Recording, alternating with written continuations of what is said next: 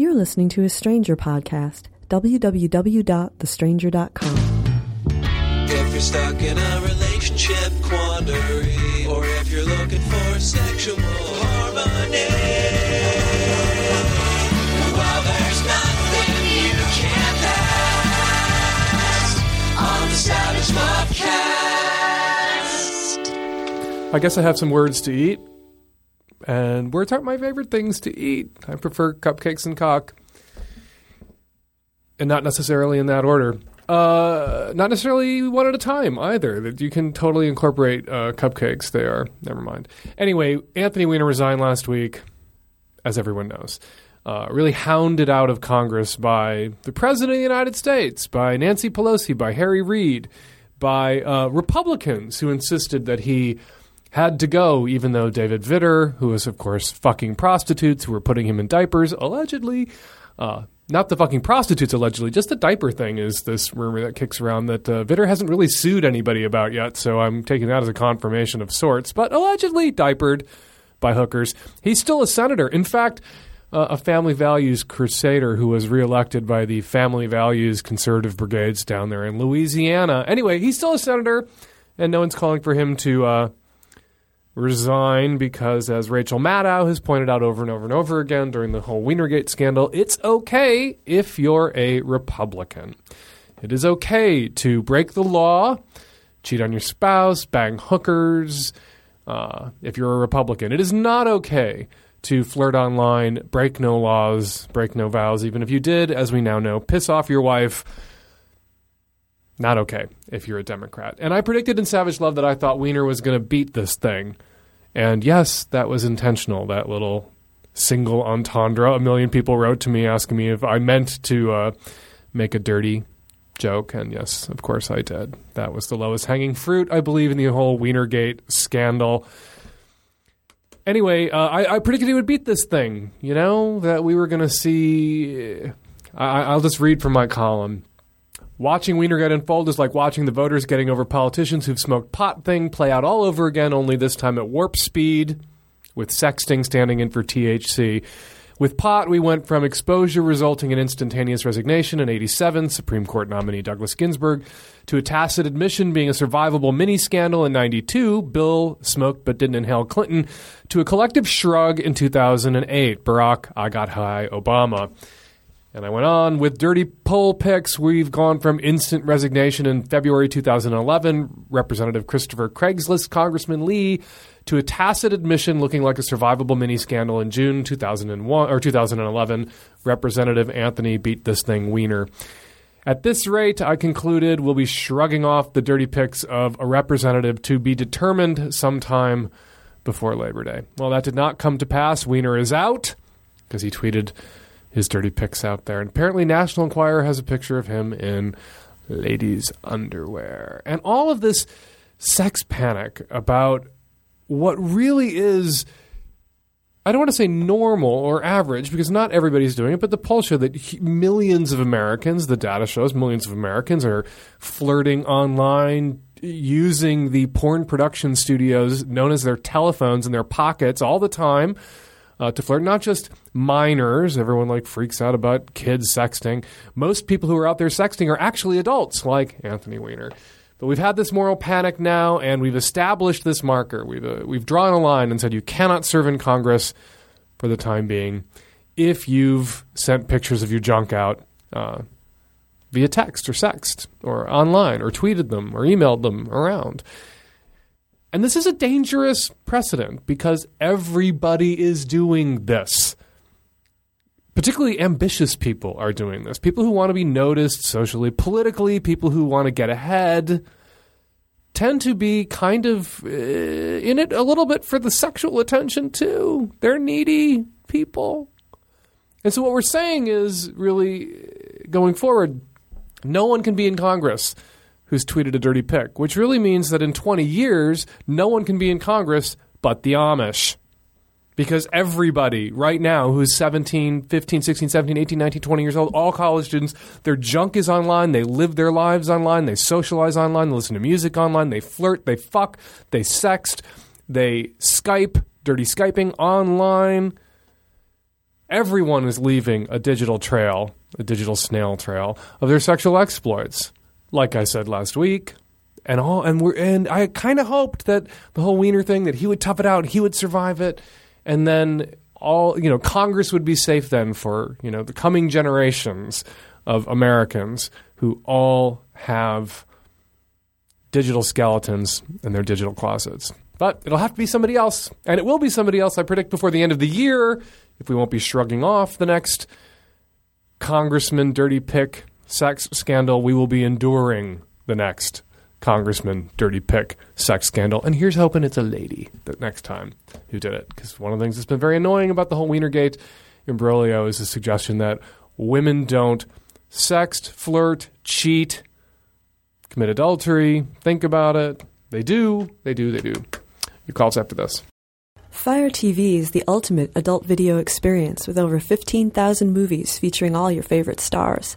Find your perfect scene and watch it on your TV, computer, phone, or tablet. Go to fyretv.com now and sign up for free to see the world's hottest girls in the world's hottest films. That's F Y R E T V.com. This episode is brought to you by adamandeve.com, where you can find over 18,000 adult entertainment products for every lifestyle. To receive 50% off most any item, plus three adult DVDs, plus an extra gift, plus free shipping, visit adamandeve.com and enter SAVAGE at checkout. Hey, Dan. Uh, I'm just calling because I was curious uh, your thoughts on the media with this whole Weinergate thing. Because you know, I'm I'm reading all these articles and they keep on using very harsh words for the congressman, uh, perverted, um, and, uh, and you know this whole thing about him wearing women's lingerie when he was uh, when he was in college, which I don't know who hasn't, but that's fine. Um, you know, it's just being described as bizarre, and uh, yeah, I, I don't know if this is a healthy thing for our society to say that someone when they're 18 and experimenting at a college party wearing women's lingerie is bizarre. Um, and and and is it an indication that we're actually having these extremely normative values? I mean, look, I, I don't think that I personally don't think it's a good thing for him to be doing that while he's married. But before he's married, if it's consensual, I mean, is there anything really wrong with that? That's, I guess, my question for you.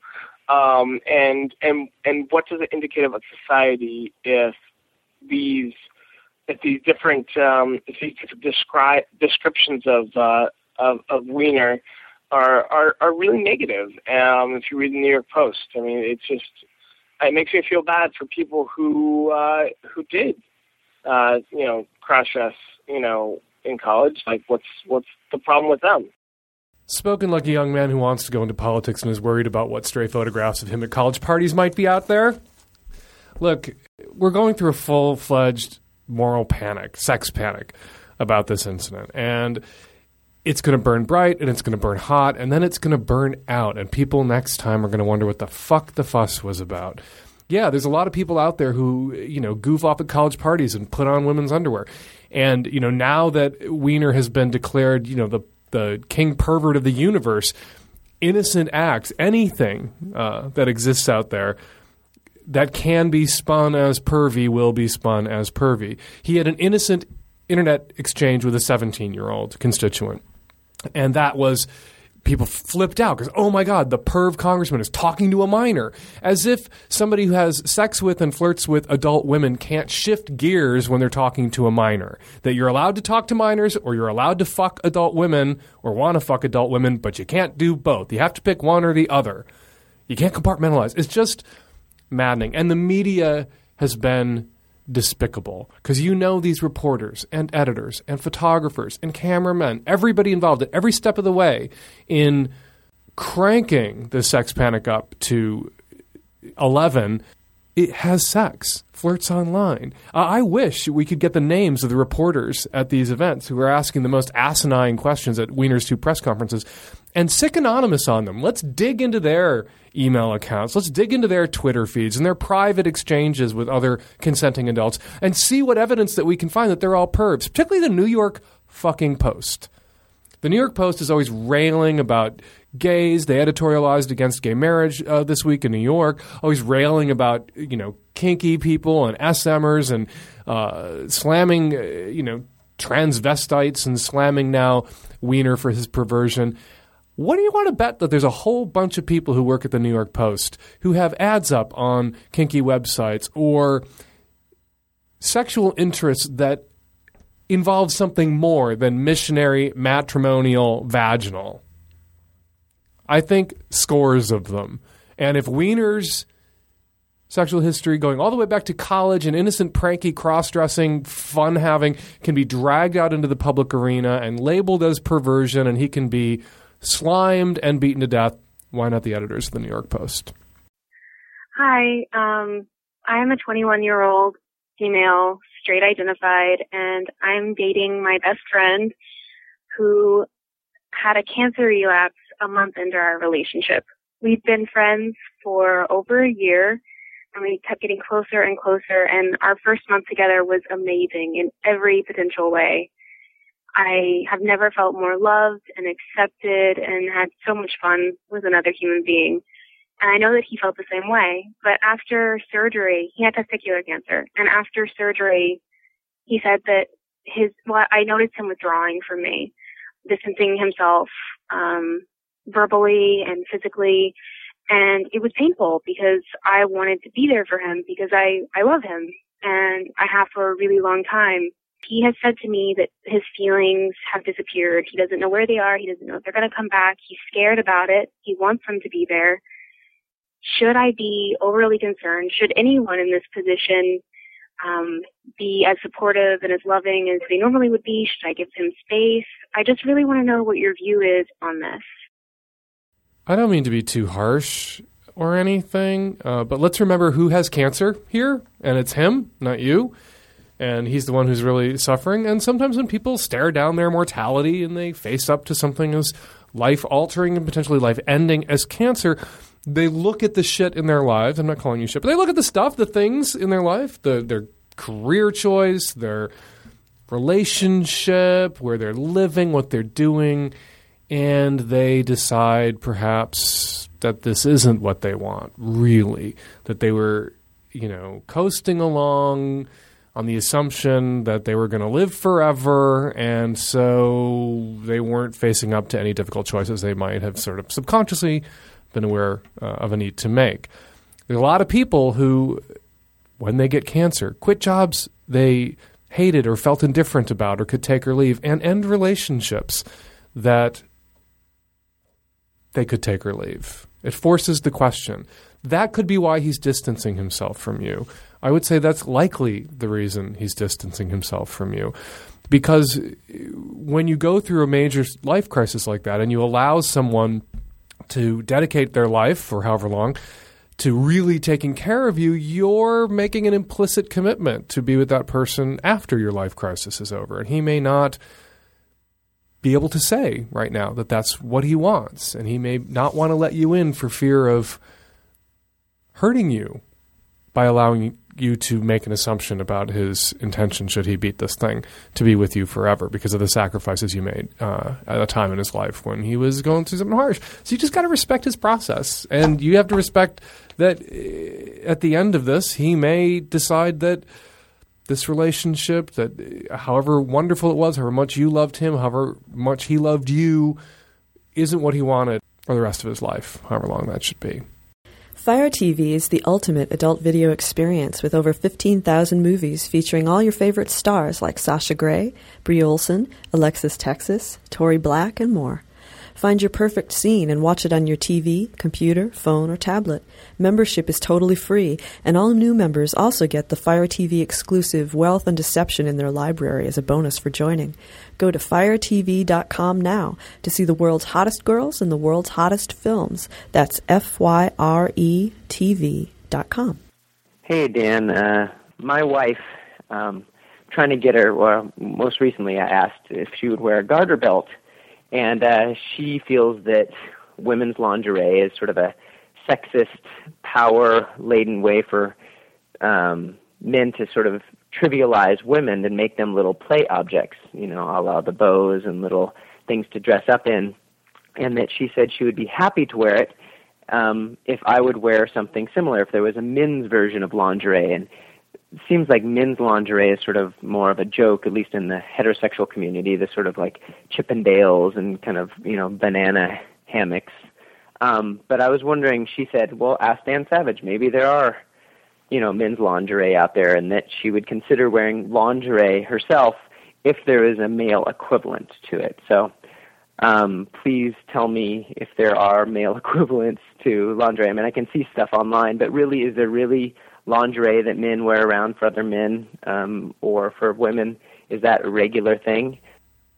Of course, there's, I wouldn't call it lingerie, fetish gear is what they call it when dudes wear it. I would encourage you to go to slickitup.com where you will find sexy jeans and shirts and harnesses and sleeves and hoods and all sorts of compelling crapola. Uh, you know, female fetish gear tends to be hyper feminine and to accentuate, you know, lacy and uh, delicate. And male fetish gear, uh, when it's not that Chippendales, we're sort of trying to make lingerie for dudes mistake emphasizes sort of hyper masculinity and aggression. And to help you with this new shopping experience, Slick It Up actually sells complete packages. You can get the armed guard look, the gladiator look, the butcher look, because nothing, really nothing sexier than a butcher. The uh, Roman centurion look, which comes with chaps and leather look jock and leather look gauntlets and flex fit harness and an armband. Your shopping's all done for you uh, at slickitup.com. And they aren't advertisers. I'm not just kissing uh, ass here, but hope maybe they will be by next week because uh, they make a fine product line. And if they want to send me a sample package, I would welcome it. Hi, Dan. I am calling because I have a friend who's causing me a little bit of trouble.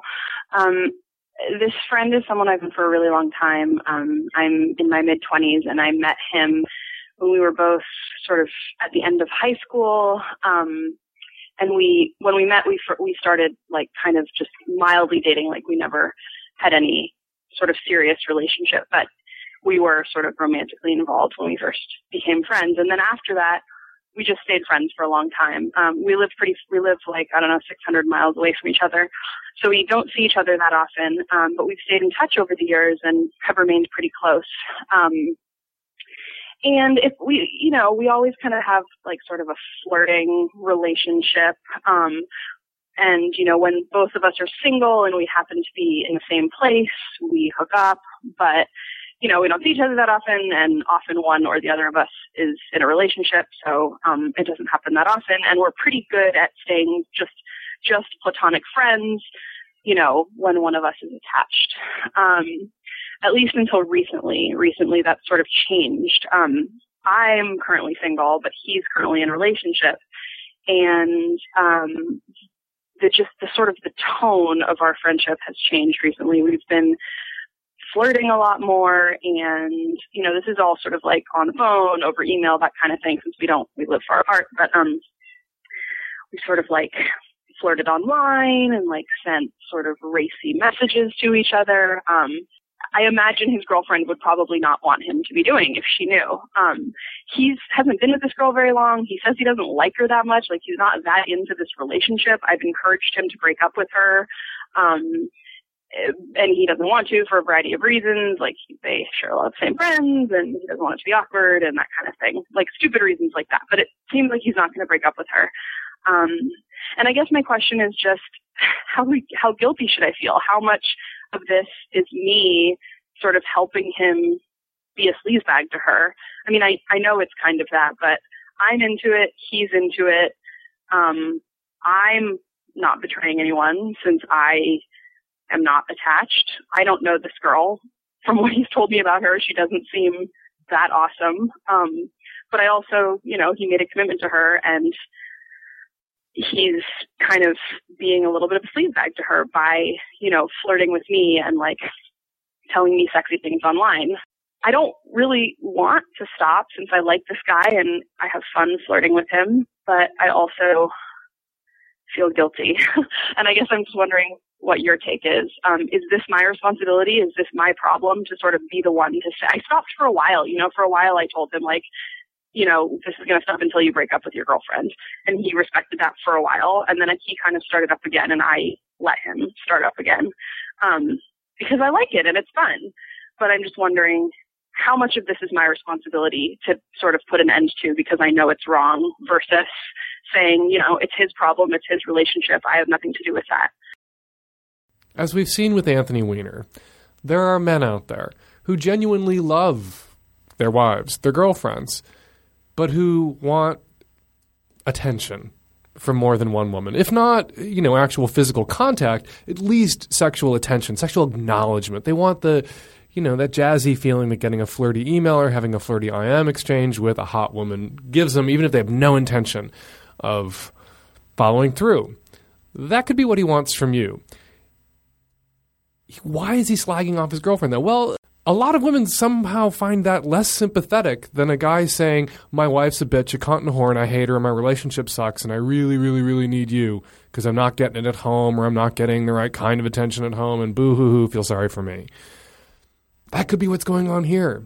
He could be lying to you about how he feels about his girlfriend. Setting all that aside, if flirting with this guy while he has a girlfriend makes you feel bad, don't do it.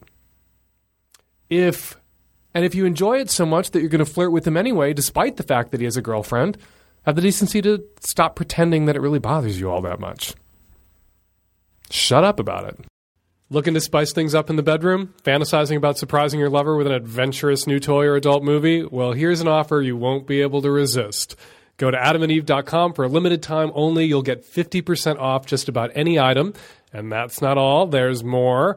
You'll also receive three free adult DVDs, plus a free extra gift, plus free shipping on your entire order. Check out adamandeve.com today for this special offer. That's adamandeve.com and enter SAVAGE at checkout. Hey, Dan. I am a single straight woman in Central Florida, longtime listener, love your show. I have a question. I'm wondering whether it is PC or okay to make love loudly when there's someone in the other room that's crashing at your place because we all got really hammered and high. And yeah, so it wasn't really a planned thing. And so house guest, other room, she's probably passed out. I'm just curious whether, you know, it's cool because it's my house and she just happens to be hanging out here because we did a little too much of whatever the night before. Can I be loud? Is that my right? I would like to know. You can be loud so long as you don't give a shit that your house guest overhears you. It's your house. If you give a shit that he overhears you or she overhears you, then be quiet. Sometimes it can be fun to, you know, impose some sort of outside limitation like we're going to fuck, but we have to be really quiet because someone's in the next room, even if you don't give a shit that they hear. But it's okay. It's your place. You can be as loud as the fuck you want when you're making love. Knock yourselves out. Uh, hi, Dan. I'm calling on behalf of a group of five friends who are currently sitting around the couch, and we're, we're laughing quite a bit. But we are wondering if there was such a sexual act as smothering, because the Wikipedia article on face sitting defines the act as a sexual practice in which one partner sits on or over the other's face, typically to allow or force oral genital or oral anal contact. But um, I was just wondering if there's anything potentially sexual about just sitting on someone's face, literally sitting, nothing else, no lingus of any kind. Thanks for your input. By the way, this question came up as a result of something the cat was doing. Our cat likes to sit on people's faces, and we were wondering if there's anything sexual about that. I hope there's nothing sexual about that. Uh, presumably, there's nothing sexual for the cat. If there's something sexual for you, you have a problem. So does the cat, probably in the end. Look, uh, yeah, that's an actual thing. Smothering, sometimes called queening.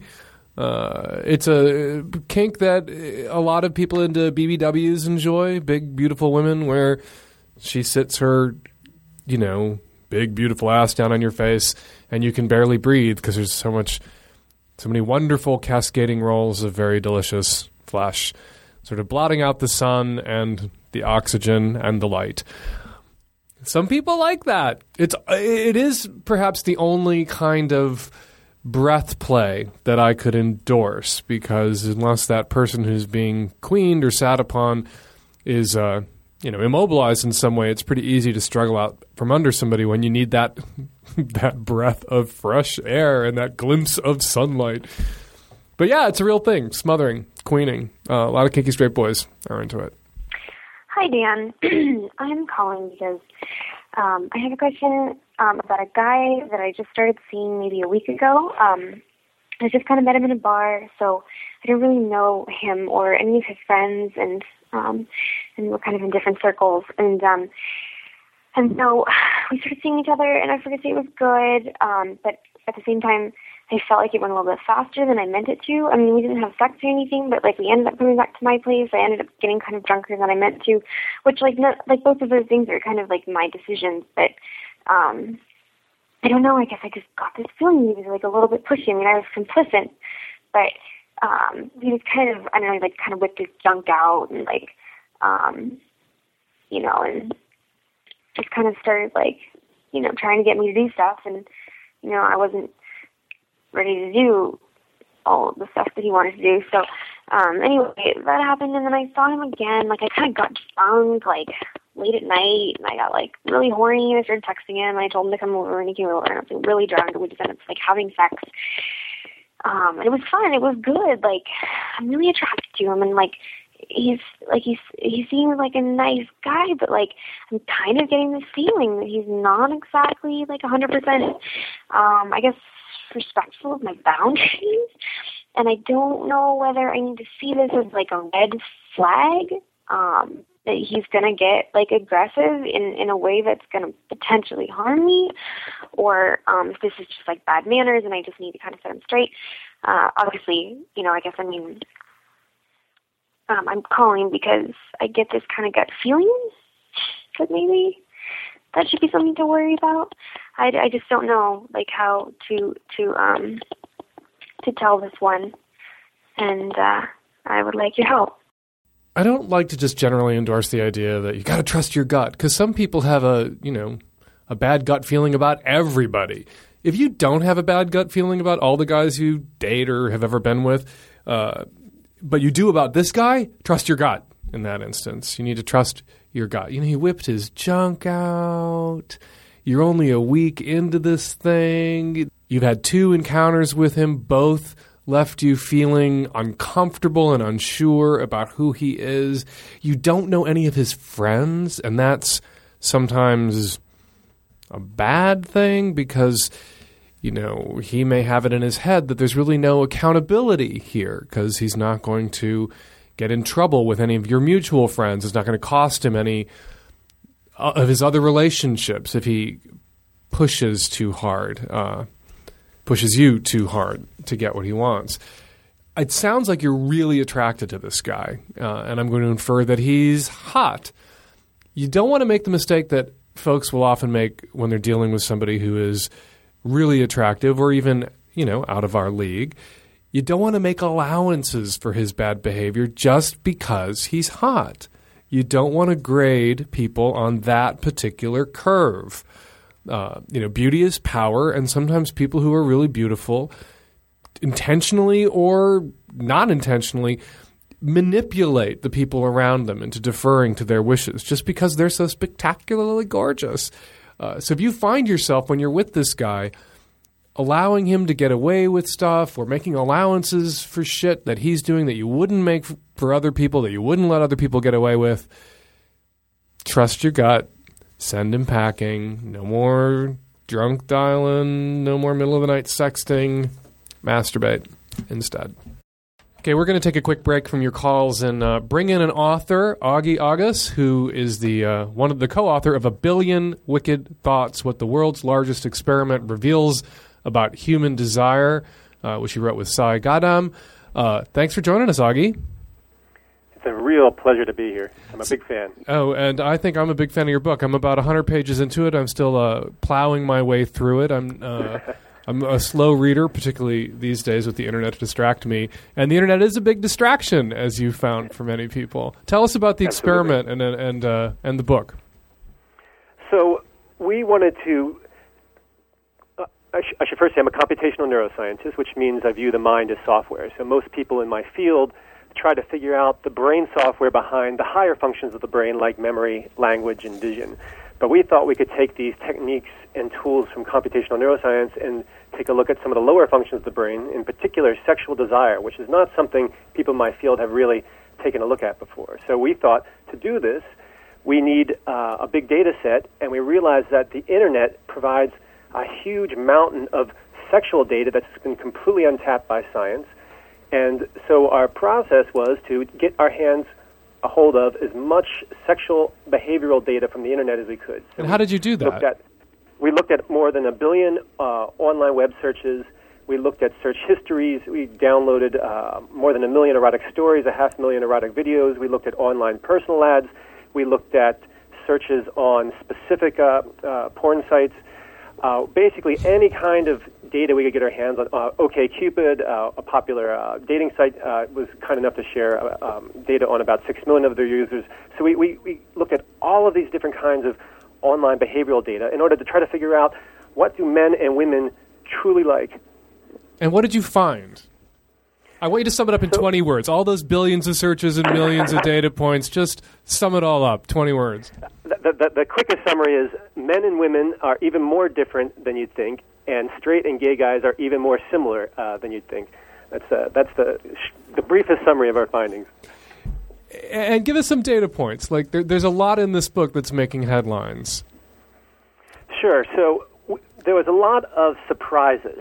Uh, and I should say first that uh, you might be surprised to hear that uh, science has never taken a comprehensive, systematic look at what turns people on since Alfred Kinsey in the 1940s and 1950s. So it's been more than 50 years since there's been a scientific study to actually try to figure out what do men and women actually like. And the, the uh, hang up to that, the hang up for that though is that it's, it's hard to get people to be honest about that. You, you know, you sit down with Alfred Kinsey, he's looking at you saying, "Tell me what turns you on." And there's the things that turn us on, and then there are the things we will admit to someone else turn us on. Absolutely. I mean, if there's a guy sitting across from you and you know you're secretly looking at uh, Doberman pinschers, uh, you're just most likely not going to be willing to admit that, no matter how uh, credentialed the scientist is sitting across from you. So that's exactly right. Alfred Kinsey did surveys, so he talked to people face to face. Also, it was not a random sample; he, it was a convenient sample. It was just p- people that were convenient for him to find and were willing to talk to him. It was mainly middle class Caucasians, uh, primarily in the Northeast and Midwest. And but nevertheless, uh, 18,000 people. Uh, it was by far the biggest sex study done uh, up to that point.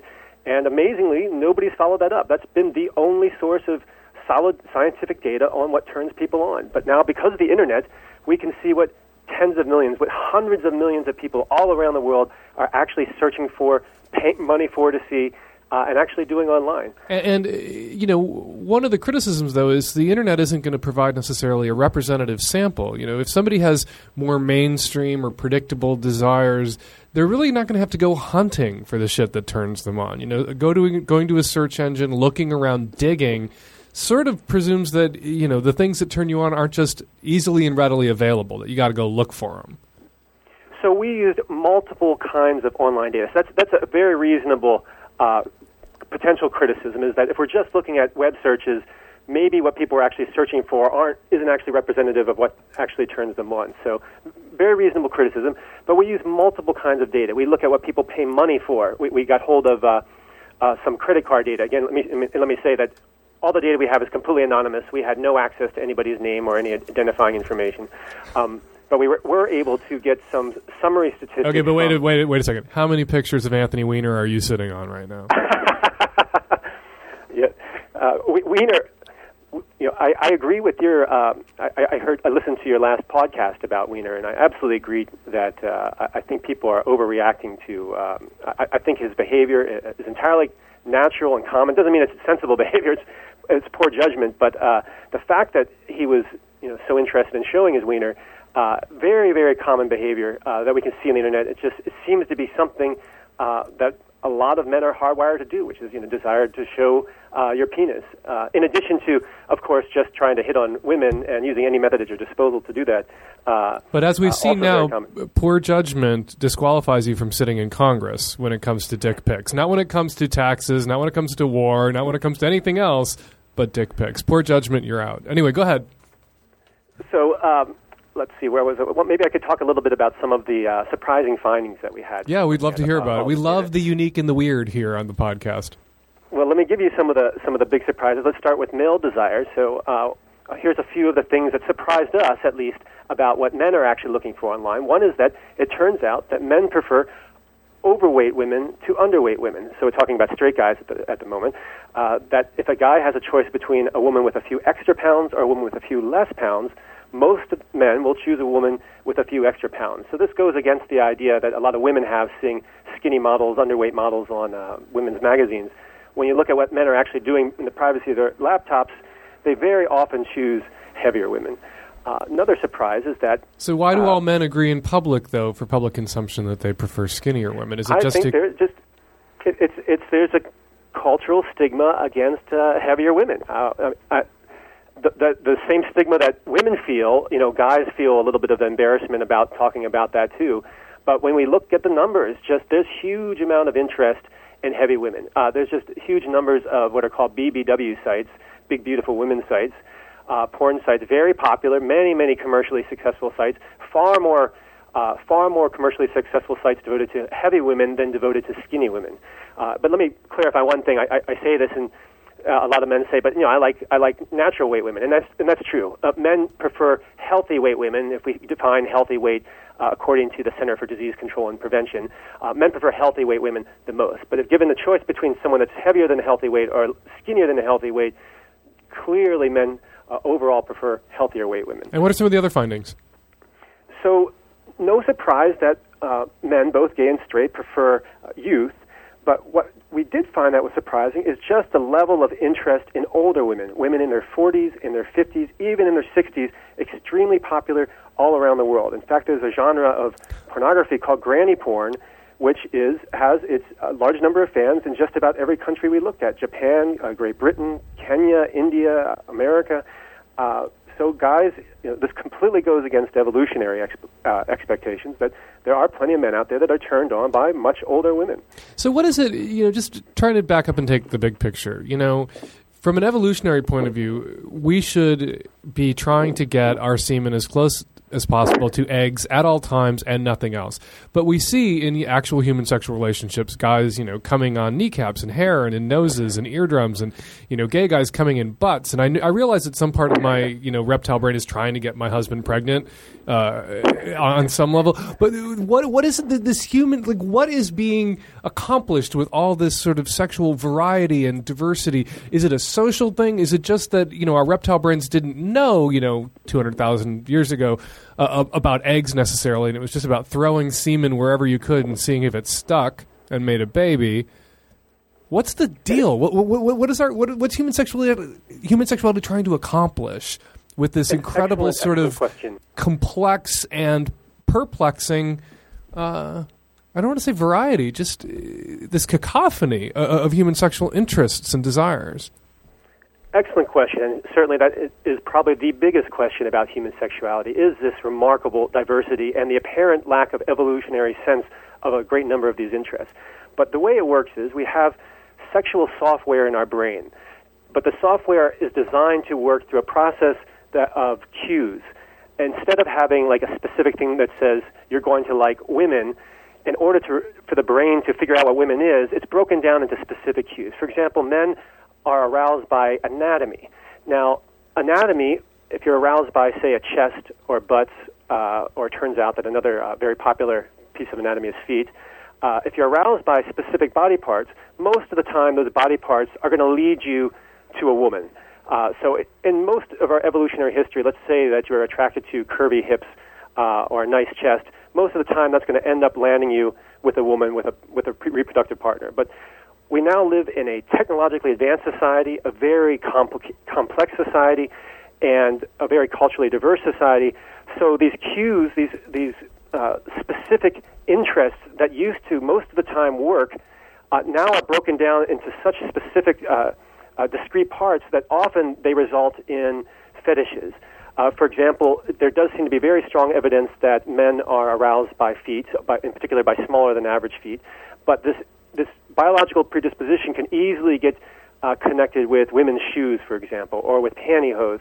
Uh, high heels and pantyhose didn't exist, you know, thousands of years ago, so that was an unlikely uh, error, you might say.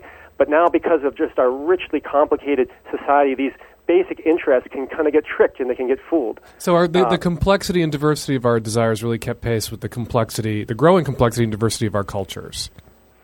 that, it, It, has became it became a more target-rich environment, right? Because we always had this sexual absolutely. targeting, and suddenly it wasn't just like another hairy ape with us in a cave, but another hairy ape in an apartment building in a condo with tons of possessions and other markers. Absolutely, and in fact, the internet now is breaking these cues down into tinier and tinier and more and more specific things. The internet allows us to identify, you know, with great minuteness, exactly something specific that we're wired to turn on. So maybe you like redheaded dwarfs, for example, or something as specific Okay, as is that a, is that a good thing ultimately or a bad thing? Are we going to have uh, you know folks in hundred years who are turned on by some tiny slice of uh, of humanity or some kind of inanimate object uh, that you know they're, they're, they're the sec- the part of the brain that you know selects sexual targets uh, has latched onto? Uh, You know, there's not a tiny red-headed dwarf out there for everybody who's interested in tiny red-headed dwarfs. Are we going to be, a, you know, a world full of people who are sexually frustrated all the time? Because online we can find whatever goddamn, you know, tiny little thing turns us on. But in the real world of other human beings, until the sex bots come along, you can't find whatever you want by just by snapping your fingers. That's an excellent question. And the question is is our ability to meet people that that match our needs going to keep up with these specific needs? But what is interesting, you say maybe there's not a red-headed dwarf out there, but of course the uh, advance of all these social networking sites and you know much greater communication through the internet allows us to identify uh, more easily people that might be uh, good matches for us. So it might be the case that even though we're getting more and more specific with our interests, that it's becoming easier and easier to ma- meet people that have those specific interests. That may or may not be true, but that's certainly uh, a possibility. I've And always said to I've always said to people that we should be grateful for the internet because it skimmed the shit fetishes off the dating pond. All right off the top, they're all like self-selecting and sorting on the internet, and they're not just out there springing that on people anymore. Absolutely, that's uh, absolutely true. Uh, it's just much easier to it's much easier to find uh, your own niche and find other people that uh, are going to meet your niche. But you, but you, would you predict based on what you said earlier that uh, you know as uh, as our society continues to become more complex and more diverse, that there's going to be you know uh, brand new fetishes being born every day, all the time, brand new things to fetishize.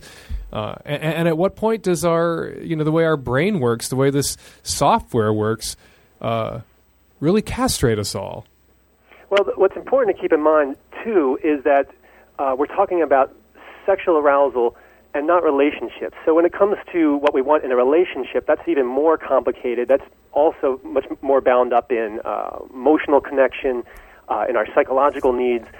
So talking about what turns us on sexually may or may not have anything to do with uh, what we're looking for in, in a partner, especially with, when it comes to men. Men are much men are much a- more able to partition what turns them on sexually from what turns them on uh, in terms of what, what they're looking for in a partner. So, uh, just because we might be more getting more and more specific in our sexual needs does not mean that we're going to have more trouble um, forming relationships. In fact, perhaps it might even be easier to form healthy relationships.